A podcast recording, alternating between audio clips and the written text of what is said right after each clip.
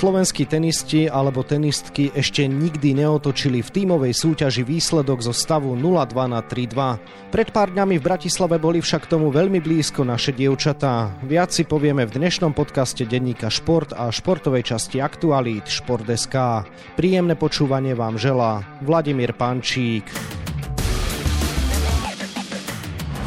Slovenky v kvalifikačnom zápase o postup na finálový turnaj pohára Billie Jean Kingovej napokon podľahli favorizovaným Taliankam 2-3. Určite sa však nemajú za čo hambiť. Každý 20. Slovák pracuje v oblastiach, ktoré sú naviazané na automobilový priemysel. Každý druhý Slovák je odkázaný na plyn z Ruska. Úplne každý obyvateľ Slovenska dlhuje cez záväzky vlády už viac než 11 tisíc eur. Upozorňujeme na problémy a hľadáme riešenia. Aktuality SK. V záverečnej štvorhre viedli naše reprezentantky nad Taliankami 5-3 v rozhodujúcom treťom sete. Nie len o tom sa porozprávame s bývalým trénerom slovenskej ženskej reprezentácie v tenise Štefanom Čižmarovičom, ktorému želám pekný deň. Dobrý deň vám prajem. Štefan, odpichneme sa teda od toho smutného konca. Viktória Hrunčáková a Tereza Mihalíková prehrali prvý set štvorhry s Taliankami 4-6, ale druhý vyhrali 6-4 a v treťom viedli 5-3. Čo sa potom stalo, že Talianky vyhrali zostávajúce 4 gémy a postúpili na finálový turnaj? To, čo sa stalo v koncovke toho zápasu, musím povedať, že tomu predchádzalo vlastne ako keby taký ten priebeh toho celého zápasu, pretože bolo trochu ako na hojdačke. Ten prvý set naše viedli vysoko, myslím, že 3-0, 3-1 a mali tam náskok. Je veľká škoda, že sa im nepodarilo využiť práve to vedenie v tom prvom sete, lebo v takom dôležitom zápase vyhrať prvý set dodá neuveriteľne veľa sebavedomia a nakopne to tie hráčky. Ale ako sme mohli vidieť, aj keď ho prehrali, tak sa im podstatne zlepšila hra, hlavne na sieti. Myslím, že Teresa Miháliková sa veľmi dobre rozohrala po tom prvom prehratom úvodnom sete. No a ako sme mohli vidieť, práve ten vyhratý druhý set veľmi pomohol našim dievčatám až do takej miery, že sa dostali práve do toho vedenia 5-3. Pritom v tomto stave servovali Talianky a naše vyhrali prvý 15, to znamená, že boli už 3 15 od e, celkového víťazstva a postupu do tej vlastne finálovej skupiny. Ale asi zauradovala psychika. Myslím si, že naozaj od tohoto stavu dievčatá vyhrali až do konca zápasu, myslím, dva alebo tri fiftiny a to je strašne málo. Urobili veľké množstvo zbytočných, nevinútených chýb a v podstate vyhratý zápas, dá sa povedať, prehrali. Ale tiež musím povedať, že toto je v tenise naozaj nič výnimočné. Je to krásna hra aj kvôli tomu, že nedá sa až do tej poslednej loptičky, do tej mečbalovej loptičky, ktorá sa premení, nič dopredu povedať, že ako to dopadne naozaj, sa to aj potvrdilo v tomto zápase. Spomenul si psychiku, ale predsa len to tzv. momentum zápasu. Aj skvelí diváci v Národnom tenisovom centre boli v závere tretieho setu na slovenskej strane, no a aj tak sa nevydaril ten historický obrad. Čím to je, že často nevieme doťahovať tie dôležité zápasy do víťaznej bodky? Môže to byť spôsobené aj tým, že náš tým, aj keď nastúpil v tej najsilnejšej možnej zostave, akú máme momentálne, naozaj ženský tým lepšími hráčkami momentálne nedisponuje, tak v porovnaní s Taliankami to bol obrovský rozdiel už len z toho rankingového postavenia. Vlastne všetky Talianky, ktoré prišli do Bratislavy, sú v prvej svetovej stovke. Možno niekde v, latentne v podvedomí to mohlo zohrávať svoju rolu, pretože tá sila toho talianského týmu už bola v tom, že prichádzali ako jasné favoritky v tomto zápase. A aj keď sa stalo, čo sa stalo, že viedli 2-0 jednoznačne po prvom dni a, a potom sa to otočilo, tak práve ten stav 5-3 v náš prospech v treťom sete ešte nič neznamenal. A ako keby Talianky možno niekde využili práve tú silu, o ktorej som hovoril a dokázali zužitkovať práve tú pozíciu favoritov. Kapitán Matej Lipták vravel, že po neúspešnej štvorhre v slovenskej šatni nastalo na pol hodinu úplne ticho také veľké, vraj bolo to sklamanie. Spomínaš si ty na niečo podobné z tvojich čias, keď si bol pri Fed Cupovom družstve, že dievčatá tak ťažko niesli nejakú prehru? Ja osobne som bol pri týme v reprezentácii ako Fed Cupový tréner 3 roky. A mám asi to veľké šťastie, že odohrali sme za tie 3 roky 8 vlastne zápasov a z toho 6 sme vyhrali. A hneď tie prvé prvé štyri znamenali celkové víťazstvo, to historické víťazstvo vo Fed Cup v roku 2002. Dve prehry, ktoré prišli, boli proti Belgicku na ich pôde, kedy nastúpila Justin Henan a Kim Kleisters, ktoré nás absolútne prevalcovali a nemali sme šancu a dievčatá v podstate nemali čo až tak veľmi prežívať, lebo do Belgicka sme išli bez Daniely Hantuchovej, v podstate nebola tam taká tá sila ako v roku 2002. A čo si spomínam, tú druhú prehru, prehrali sme v Rakúsku a bolo to vlastne tiež na ich pôde, čiže hrali sme v Rakúsku. A ten zápas prežívali dievčata trošku viac, pretože Kušanky neboli až také favoritky, bolo to 50 na 50, ale myslím si, že toto sklamanie, ktoré prežili teraz naše tenistky v tomto zápase, bolo naozaj veľmi bolestivé, pretože naozaj išlo o veľa, išlo o to postúpiť do tej finálovej skupiny a určite ich to musí strašne mrznieť až doteraz. Poďme na začiatok teda k dvojhrám. Po prvom dni to vyzeralo po prehrách Šmídlovej a Hrunčákovej zle nedobre, no ale tie isté hráčky to výrazne zlepšenými výkonmi dotiahli do vyrovnania na 2-2. Hrali síce proti odlišným súperkám, ale aj tak,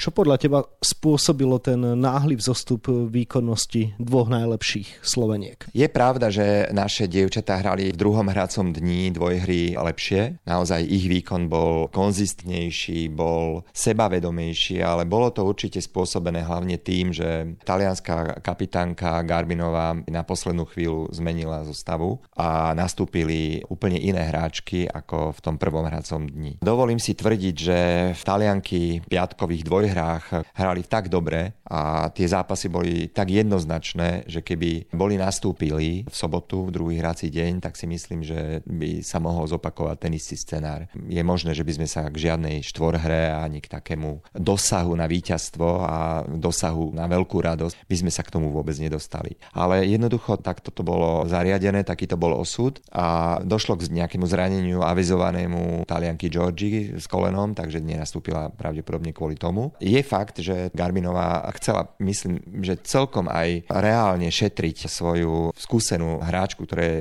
vlastne 20. na svete, Trevisan, je to lavačka a chcela ju šetriť eh, možno práve do tej avizovanej štvorhry, ktorá mohla prísť, aj prišla a myslím si, že urobila dobre, lebo naozaj Trevisan tým pádom nemala v nohách odohratú dvojhru, ktorú by teoreticky mohla vyhrať samozrejme, ale takisto by sa to mohlo stať, že ju nevyhrá a potom by vlastne Talianky nastupovali s hráčkou, ktorá má v sebe v podstate dá sa povedať ako keby negatívnu emóciu. Kedy si veľké talenty slovenského tenisu, Anna Karolína Šmídlová, Viktória Hrunčáková, pripomeňme, že za slobodná Viktória Kužmová, sa momentálne nachádzajú na konci prvej, respektíve v tretej desiatke druhej stovky singlového rebríčka VTA. Za nimi je navyše výkonnostná priepasť, lebo Rebeke Šrámkovej patrí až 244.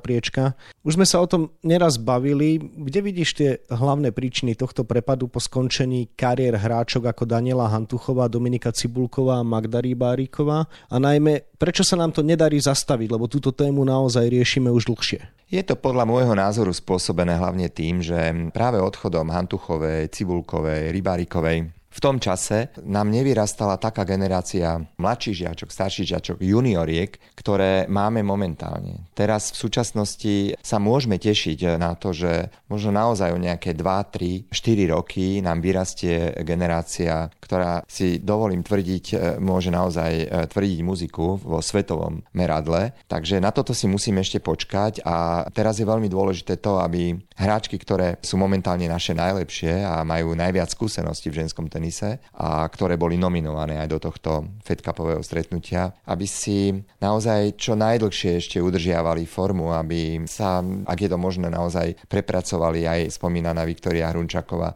aby sa dostala do tej svetovej stovky, aby si aj Šmídlová trošku upevnila tie pozície v tej prvej svetovej stovke, lebo len toto ich predočuje k tomu, aby mohli mať nejakú tú konfrontáciu s tým svetovým tenisom, pretože práve keď prídu takéto Fed stretnutia a príde e, krajina, ktorá disponuje dobrými hráčkami, tak e, tam sa to potom vie nejakým spôsobom zužitkovať a tá konfrontácia je veľmi dôležitá. Tá konkurencia mimochodom stále rastie. Myslíš si, že napríklad v porovnaní s rokom 2002, v ktorom teda Slovensko dosiahlo celkový triumf vo Fed Cup a na ktorom máš aj ty svoj podpis, sa ten svetový ženský tenis tak výrazne posunul vpred, že menšie krajiny ako Slovensko prestávajú byť konkurencie schopné, hoci by sme, dajme tomu, mali aj takú tú špičkovú generáciu, akú sme mali za tých tvojich čias? Áno, jasne, že menšie krajiny majú tú nevýhodu, že tých hráčov nemajú až tak veľa, ale vezmeme si napríklad Českú republiku. Česká republika má 10 miliónov obyvateľov, nie je to veľká krajina, ale spomínaný Fed Cup za posledných, neviem koľko, 8-9 rokov, takmer stále vyhrávajú. To znamená, že ide aj o tú históriu v tej krajine a takisto ide o tú tenisovú školu, ktorá je v podstate ako keby preferovaná. Myslím si, že naozaj ten československý tenis mal tak ako v minulosti aj v súčasnosti naozaj veľmi dobrý zvuk a dovolím si tvrdiť, že odkedy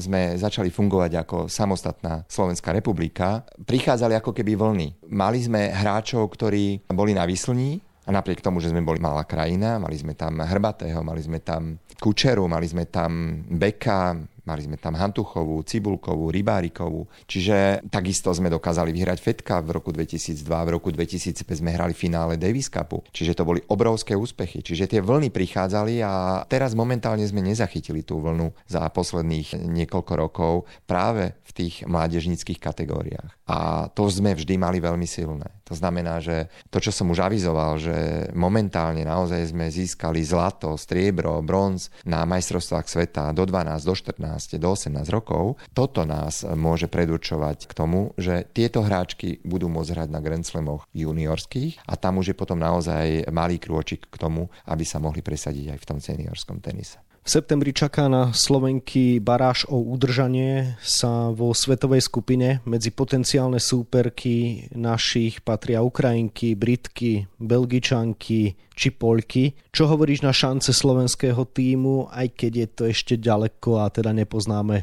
konkrétneho protivníka? Áno, musíme si počkať najprv na to, s kým budeme hrať, kde sa bude hrať ten zápas. To sú veľmi dôležité faktory na to, aby sa potom mohlo uvažovať o tom, kto nastúpi a na akom povrchu sa bude hrať. Ak by to bolo u nás doma, bolo by to super, pretože mohli sme to vidieť aj v tomto poslednom Fed Cupovom stretnutí. Naozaj domáce publikum dokáže veľmi pomôcť nášmu týmu. Takisto by sme si mohli zvoliť povrch a bude veľmi závisiť od toho, že naozaj s kým budeme hrať, pretože ak by sme hrali napríklad s Polskom, tak Polsko disponuje naozaj veľkou silou a ak by hrala Iga Švionteková plus ich ďalšie hráčky, ktoré tam sa derú dopredu a tiež ich tam majú niekoľko už v prvej svetovej stovke, bolo by to veľmi, veľmi nepríjemné. Takže svetový tenis ženský má veľmi silnú konkurenciu naozaj a pomaly neexistuje krajina, ktorá by nemala silné hráčky, takže verím, že ten žreb bude pre nás priateľný a verím aj to, že Slovensko práve v tom barážovom stretnutí dosiahne úspech poslednej otázke sa skúsme pozrieť na fakty. V aktuálnom rankingu národných tímov Slovenky klesli z 8. na 11.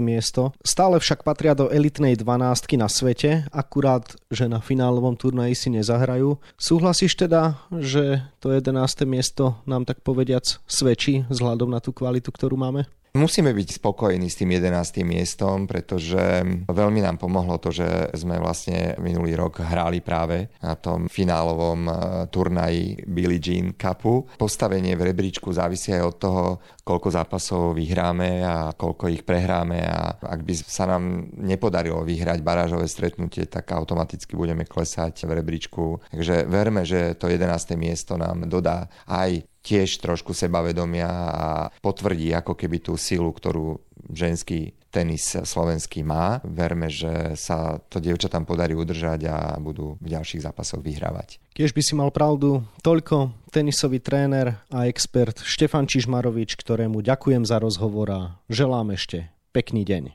Ďakujem aj ja a pozdravujem všetkých. Výkony našich tenistiek a samozrejme aj tenistov v ďalšej fáze sezóny budeme mapovať na webe Športdeska a takisto v denníku Šport. V jeho dnešnom vydaní nájdete aj tieto témy. Vo futbalovej lige majstrov sme spoznali semifinalistov a nás môže tešiť, že medzi štyrmi najlepšími európskymi kolektívmi má svoje zastúpenie aj Slovensko. Ako sa darilo Lobotkovmu Neapolu a Škriňarovmu Interu Miláno? V uplynulých dňoch bolo rušno aj na slovenských trávnikoch. Slovan Bratislava potvrdil rolu favorita a v semifinále pohára preskočil skalickú prekážku. 1. mája zabojuje po roku opäť o trofej proti rivalovi Strnavy, akurát už na jeho pôde. Príprava našich hokejistov na majstrovstvá sveta je v plnom prúde. Slováci včera nastúpili v Ostrave proti domácim Čechom.